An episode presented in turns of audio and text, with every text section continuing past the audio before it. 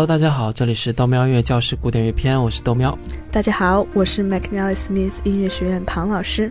今天是豆喵音乐教室第五十一期正式节目，我在上海浪呢，不过我过几天要去日本，感觉要飞起来了。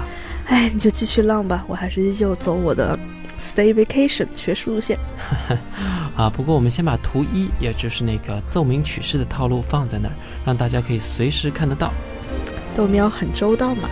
其实很多的故事或者话剧、电影都有自己的套路。前些日子我在看皮克斯公司写故事的套路，发现我们喜欢那些经典动画片呢，居然也是各种套路满满。对于奏鸣曲式来说，也是有套路的。它和很多话剧一样，都有这种富有戏剧性的套路。第一部分是城市部展示矛盾，然后第二部分矛盾发展，第三部分再现部解决矛盾。奏鸣曲式一直流行到十九世纪。豆苗解释的不错，看来是入门了。上次稍微提到了奏鸣曲和奏鸣曲式的区别，今天我们可以再多说两句。奏鸣曲其实是一种音乐题材，我们回头讨论到不同的音乐题材，比如交响乐、奏鸣曲、协奏曲等等，所以奏鸣曲是其中的一种。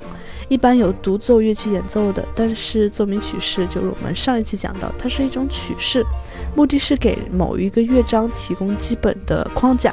这种曲式可以出现在各种音乐题材当中，比如说奏鸣曲啊、小夜曲、交响乐，甚至是一段序曲都是可以的。庞老师一下子又给我们加了这么多知识点啊！啊，其实我还有一个疑问，那就是为啥奏鸣曲式要叫这个名字？为啥不叫交响曲式或者其他什么呢？它总是应该和奏鸣曲有点什么关系的吧？的确，奏鸣曲式其实就来自于奏鸣曲的第一乐章，因为奏鸣曲的第一乐章一般都比较快，也就是用这种曲式写成，后来这种名字就一直这么用了。好吧，那我们是不是可以再来听一首曲子啊？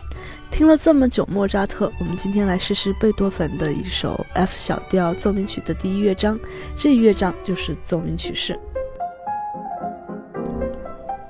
首先，这首曲子没有影子，一开始就是第一主题，这里开始是过渡。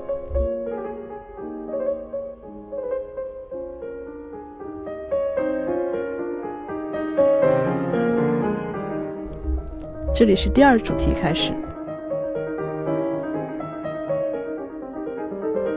城市部一般都是以第一主题和第二主题有对比。如果第一主题比较快，那么第二主题会比较慢，反之亦然。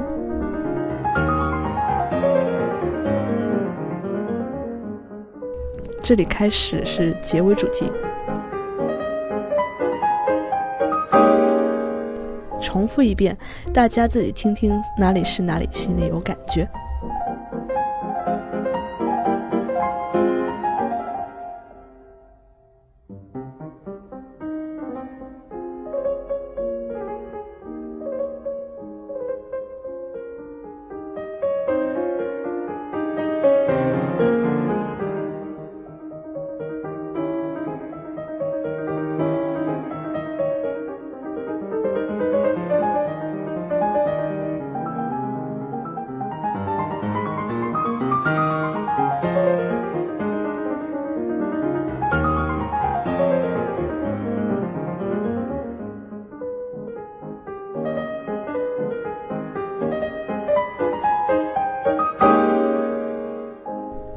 开始发展部，一开始这一部分是第一主题发展，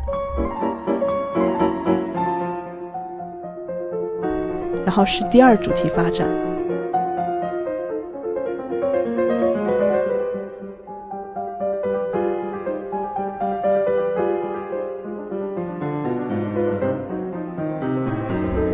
一大堆旋律魔镜。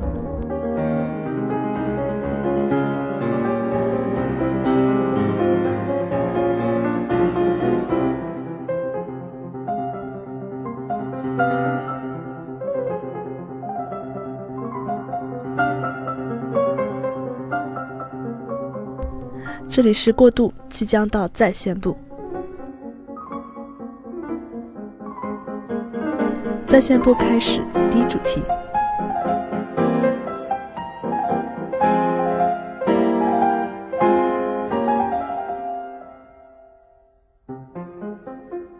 过渡。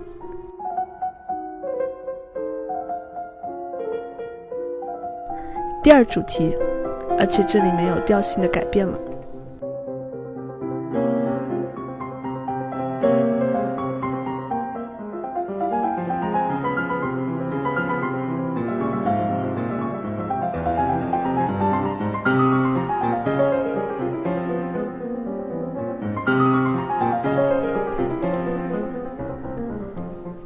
后是结尾主题，这里就只有把结尾主题发展一下，就变成一个小小的完结。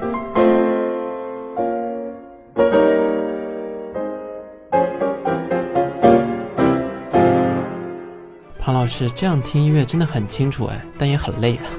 的确，刚刚这个结尾，贝多芬已经用的非常非常短了。结尾也就是 coda，原来是意大利语“尾巴”的意思。这个 coda 和尾巴一样，可长可短。莫扎特和海顿一般会写相对比较短的结尾，而贝多芬就喜欢长一点的尾巴，甚至贝多芬会在扣打里面加一个结束，就结尾一个新的主题。但是不管扣打有多长，一般来说他们会先用数和弦，在主和弦的方式一遍又一遍地告诉大家结尾到了，结尾到了。重复越多，就离结尾越近了。我可以随便弹一个让大家听听。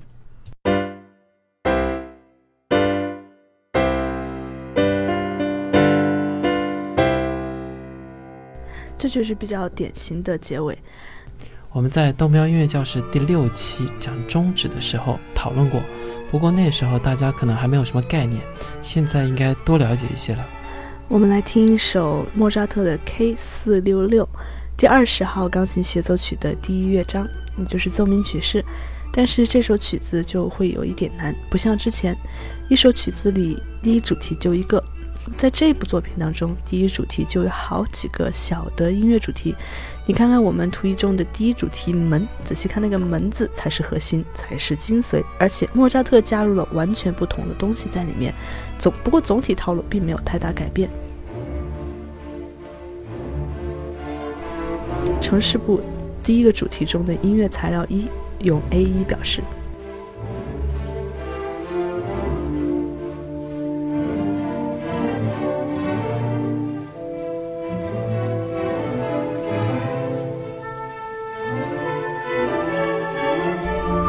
一主题音乐材料二用 A 二表示。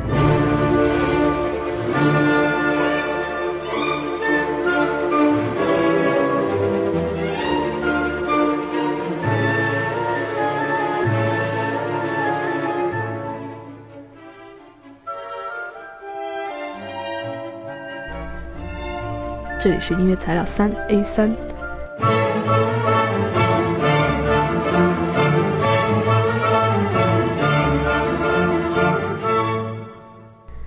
中间并没有过渡，直接完全终止，直接到第二主题 B。第二主题音乐材料一 B 一。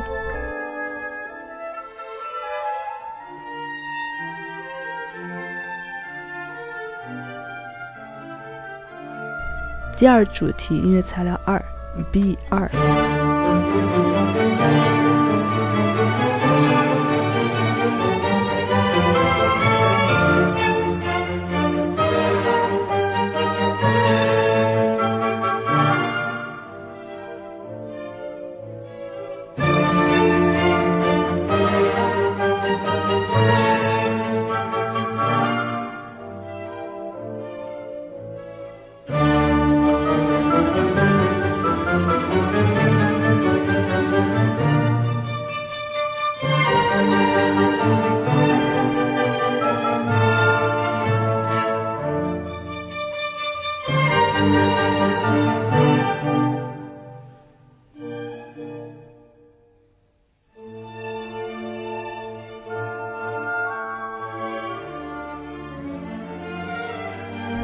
音乐材料三 B 三，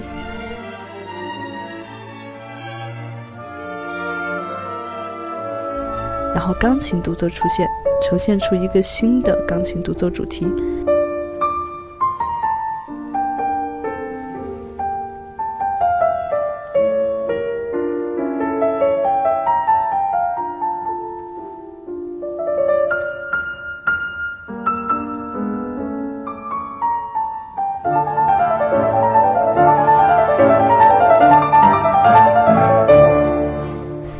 再连接到第一主题上面去，回到 A 一。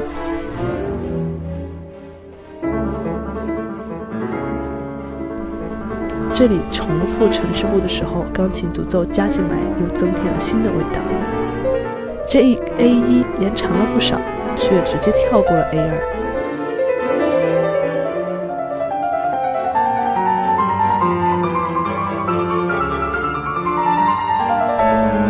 这里直接进入 A 三。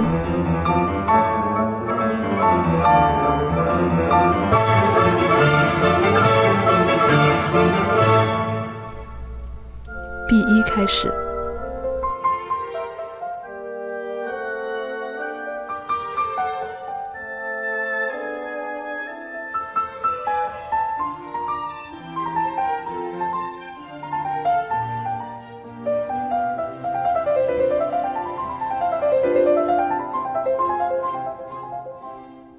接着又开始钢琴独奏，配合前面 A 二的缺失，这里搭配了一下，用一个新的独奏主题来代替。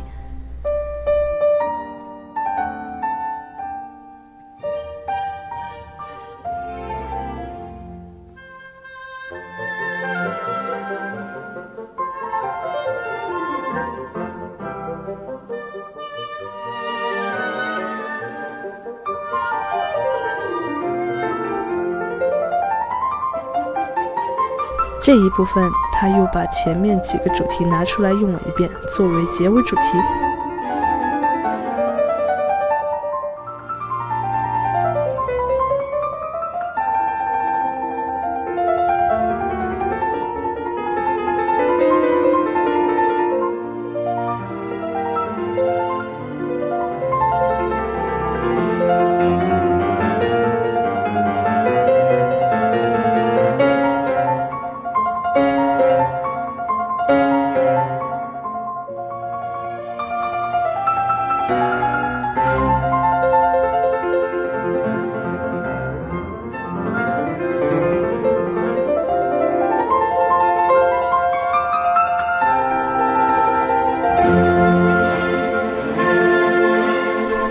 感觉 rich mellow，然后进入发展部。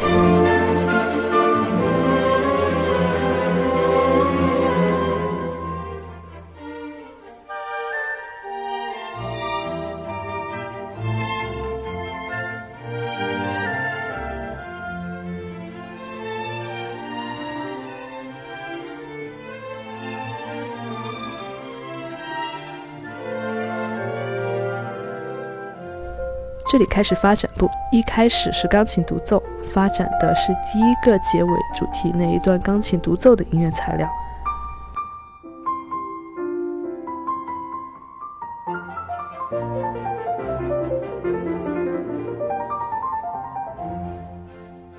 这里是发展 A 一。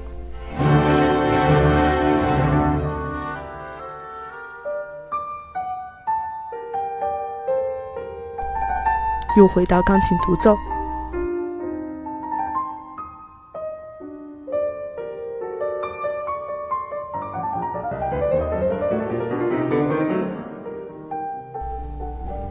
，A 一，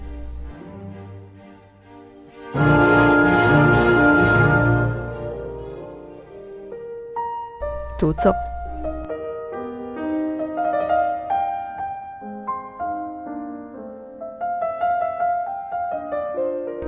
这里过渡，打算回到在线部。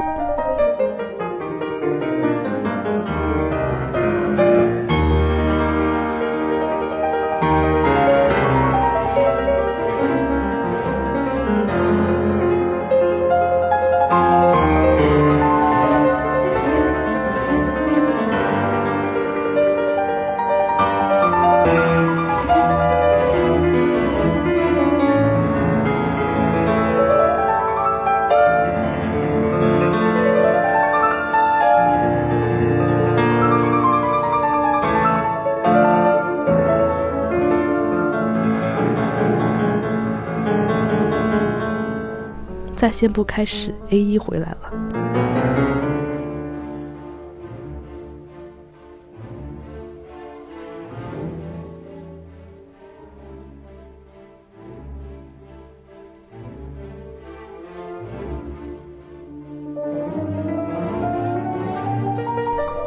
钢琴又架起来了。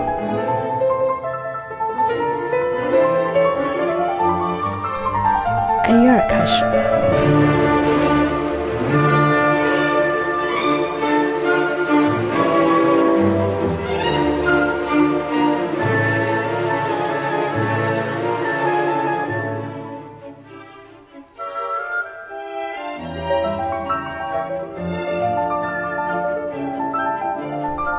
三开始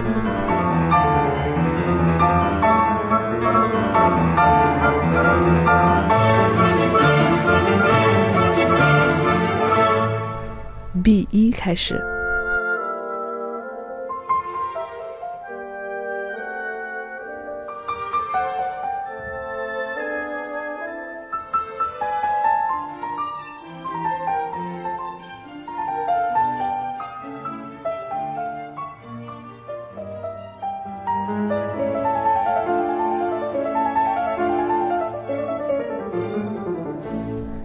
琴独奏主题开始。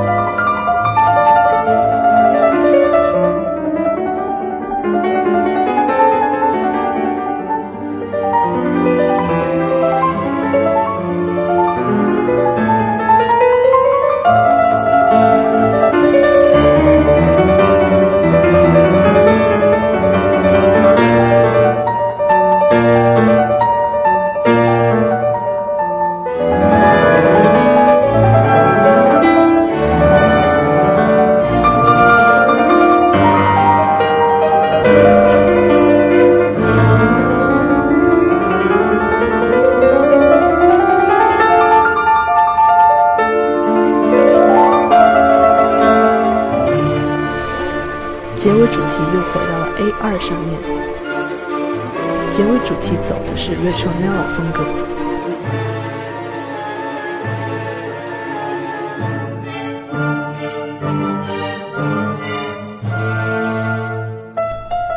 接着是一段 Cadenza 华彩钢琴独奏。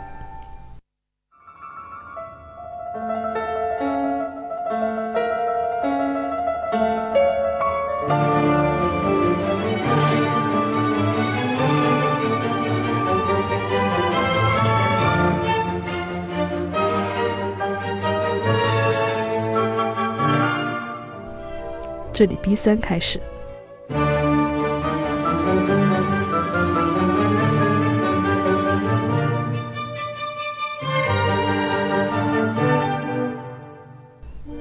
结尾又回到了 A 一的材料。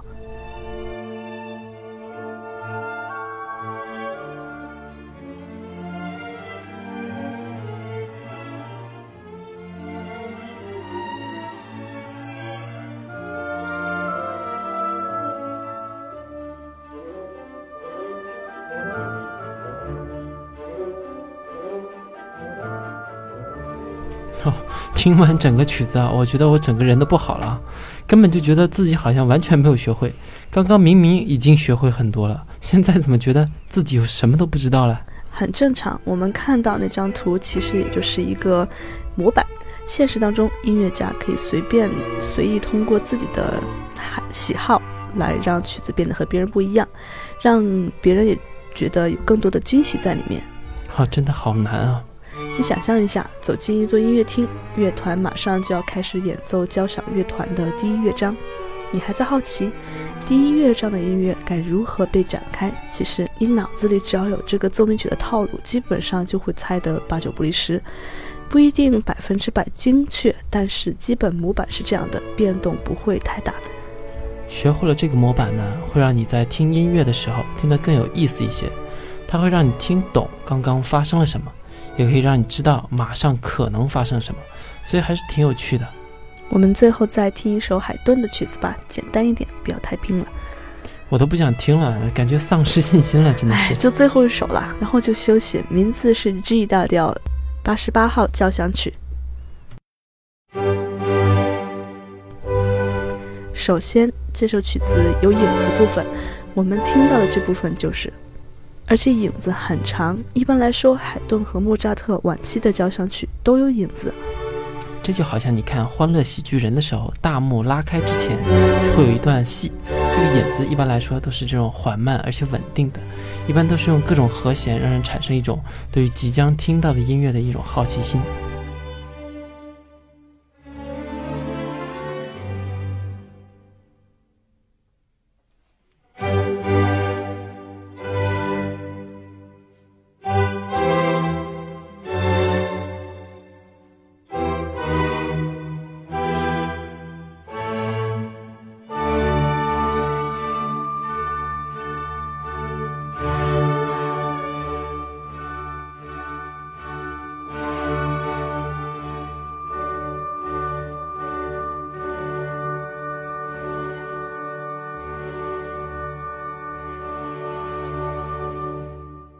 这里开始第一主题，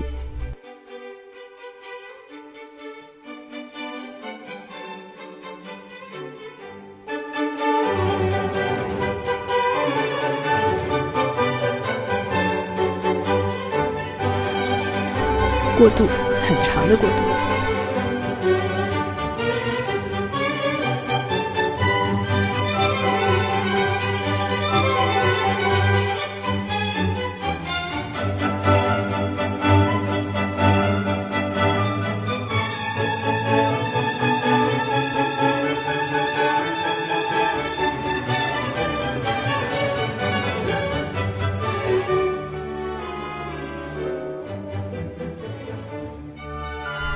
第二主题，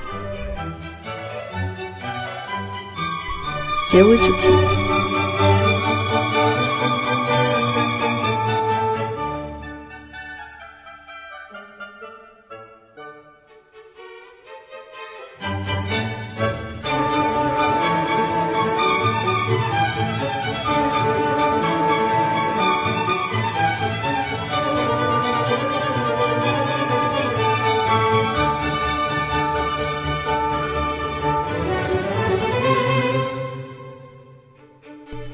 城市不重复，先是第一主题，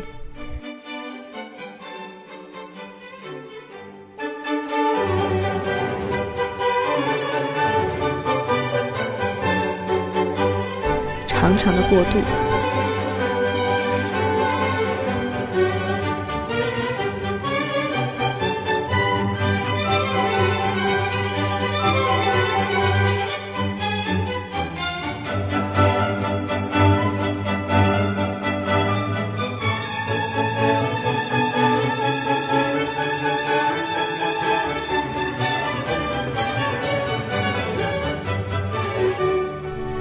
主题，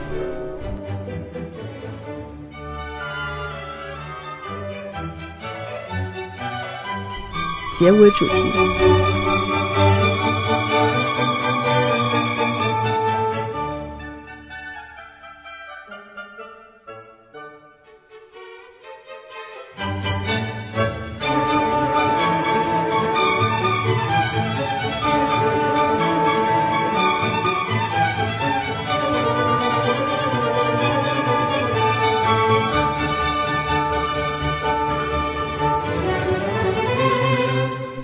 发展部开始。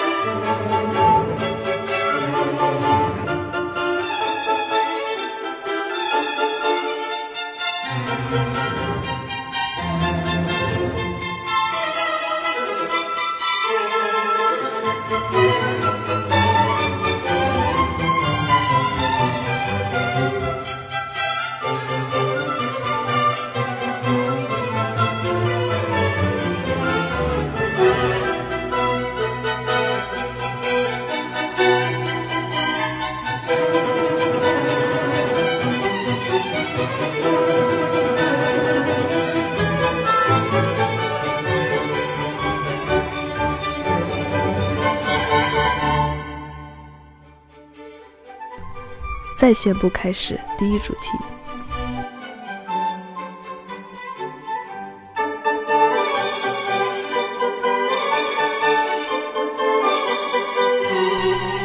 过渡。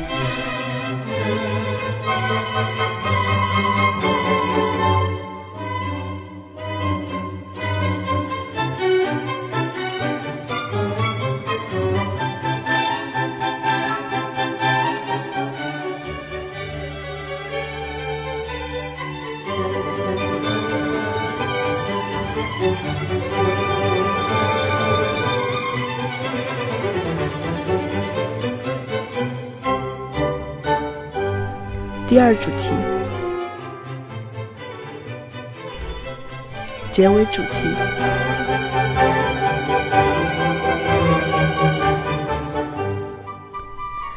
这里开始完结部。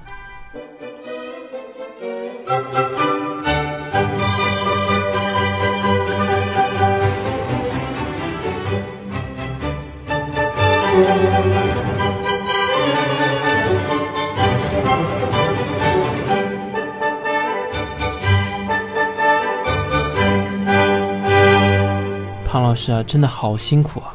我还是慢慢听吧。突然觉得学习古典音乐真他喵的不是一件容易的事儿。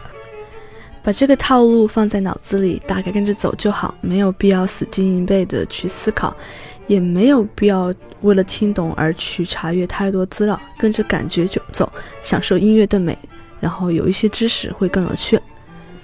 好吧，这样我们的时间又差不多了。如果你想找我们本期配乐，请到喜马拉雅 FM 个人主页找纯音乐文件夹，加我们的微信号“德表 Radio”。对，感谢大家打赏。大家有空记得关注我的微博 “McNally Smith 音乐学院庞燕”。我们下期再见。